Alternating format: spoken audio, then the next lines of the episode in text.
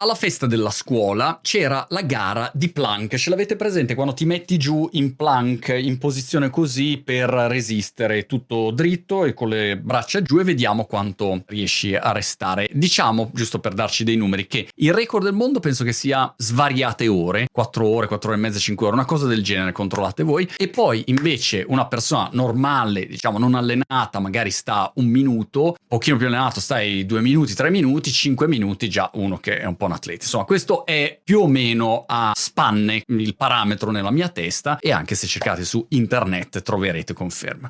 Allora mi avvicino alla coda e penso, sai cos'è? Visto che qua non vedo persone particolarmente in tiro e ben preparate per questa gara, faccio la gara anch'io, gli passo sopra come un trattore. Se non che prima di me, tipo due o tre posti prima di me nella coda, arriva una bambina di 10 anni più o meno che dice Can I do the plank challenge? Vabbè, ok. E tutti la guardiamo con grande tenerezza, pensando, vabbè, dai, bambina, fai la tua gara e tra 20 secondi lascia fare ai professionisti. Questa bambina parte un minuto, un minuto, brava, due minuti, ops, però due minuti, la bambina, hai visto com'è? 26 minuti ha fatto, in plank. Allora, a parte che io più o meno al quarto minuto mi sono iniziato ad allontanare leggermente dalla coda per evitare la figura di merda più clamorosa della storia. È inutile dirlo che quando ha fatto 26 minuti, insomma, standing ovation, perché 26 minuti in plank, insomma, provate, prova tu a stare lì 26 minuti e poi me lo racconti quanto è facile. E questo mi ha fatto ragionare su tutte le volte che vado a sottovalutare una persona sul lavoro o in generale, perché vado a sottovalutare una persona? E mi sono segnato alcune cose con l'aiuto di carta, penna, calamaio e delle ormai mie immancabili carte, andiamo a provare a riassumere i principali motivi. Allora, motivo numero uno è questo qua, no? Noi partiamo da questa assunzione. Pensiamo che siano come noi. Questo è il problema principale. Il tuo concetto di limite in generale su alcune attività è legato a quello che eh, sei in grado di fare anche tu. Se tu dici vabbè ma 5 minuti, 20 minuti è impossibile, basta quello nella tua testa. Che cosa vuol dire? Che al posto di ragionare sui fatti in modo scientifico, no? dato alla mano, ragioniamo su quella che è la nostra esperienza personale, sulla nostra opinione. Vado nel mio database di esperienze, questa è la mia opinione in base alle mie esperienze e allora deve essere così. È un'assunzione ovviamente stupida, però la facciamo spesso, io non la faccio faccio spesso, non so tu. Numero due, sottovalutiamo perché, perché, senti, ma come si scrive? Vabbè, d'ora in poi farò sempre gli accenti così, perché pensiamo che sia impossibile. Eccolo qua, impossibile. Mi ricordo che c'era un giocatore di ping pong, so fare la racchettina?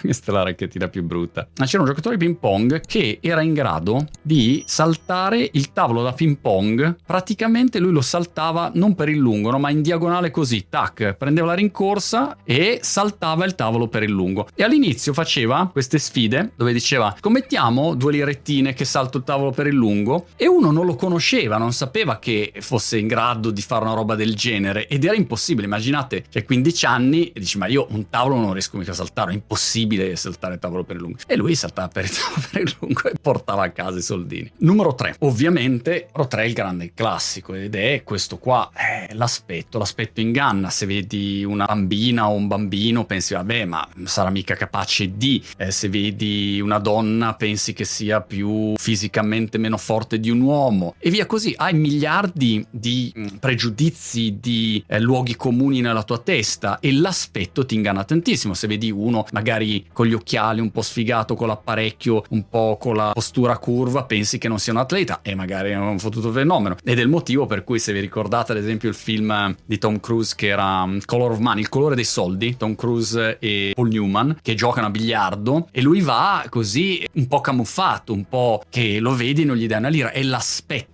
Andiamo a notare l'aspetto e gli diamo un peso molto maggiore rispetto a quello che dovrebbe essere. Il motivo per cui i politici arrivano sempre belli, no? Tutti preparati in base al contesto, con il giusto abbigliamento, il giusto atteggiamento, la giusta parola, no? È l'aspetto. Aspetta, mi consente, è quell'aspetto lì che non c'entra niente con la realtà e questo ti fa sottovalutare valutare, ad esempio, una persona, l'aspetto come ovvio ci trae in inganno. Collegato all'aspetto è questo aspetto della professionalità, l'aspetto collegato all'aspetto professionalità. Tac. La professionalità è un concetto interessante. Qua a Brighton, ad esempio, c'è una web agency dove fanno anche design, se non sbaglio, e questi signori hanno avuto un'idea interessante. Hanno aperto una specie di ristorantino, dovrei fare l'illustratore.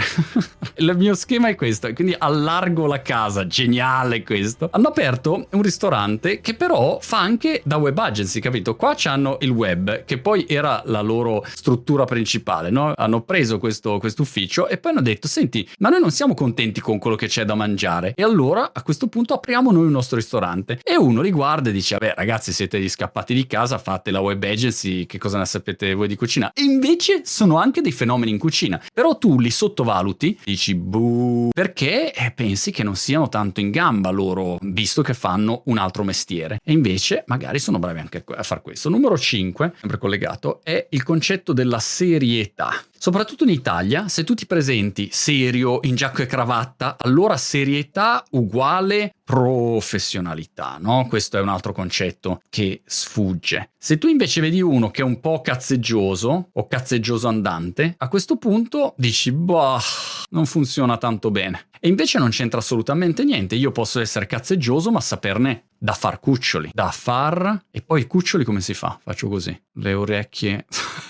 Sai che non so, non ho veramente la più pallida. Questo sembra Dumbo Jumbo, non so. Adesso ho il naso, vabbè. E questo è il mio concetto di cucciolo con le orecchie grandi. Devo fare un corso di disegno rapido perché effettivamente questo non funziona tanto. Ne sa da far cuccioli. Non c'entra niente se sono serio o, o non sono serio. E perché la serietà e la professionalità non sono collegati e posso essere cazzeggioso e saperne veramente un bel po' un bel po'. Ultima considerazione, quando è che ti rendi conto che stai sottovalutando qualcuno? Quando arrivi al momento clou, che è il numero 6 nostro della nostra listina della spesa. Quando dici la famosa frase non c'è da, ripeti con me, preoccuparsi. È un po' Microsoft con l'iPhone, no? Che era uscito e Ballmer rideva. Ecco. Quante volte ho sottovalutato qualcuno? Quante volte ho sottovaluto qualcuno? Quante volte sottovaluti tu qualcuno? Ricordiamoci, l'avversario peggiore che puoi incontrare è quello che sottovaluti. Se ti è piaciuto questo video e vuoi entrare più in contatto, entra nella mia community Crazy Fury. Crazy Fury. Ci ritroviamo ogni giorno, abbiamo un evento annuale, abbiamo una call su Zoom dove io rispondo a tutte le domande, ci sono anche le altre persone, abbiamo sconti, collaborazioni, è il posto giusto per entrare più in diretto contatto se ti interessa. Crazy Fury.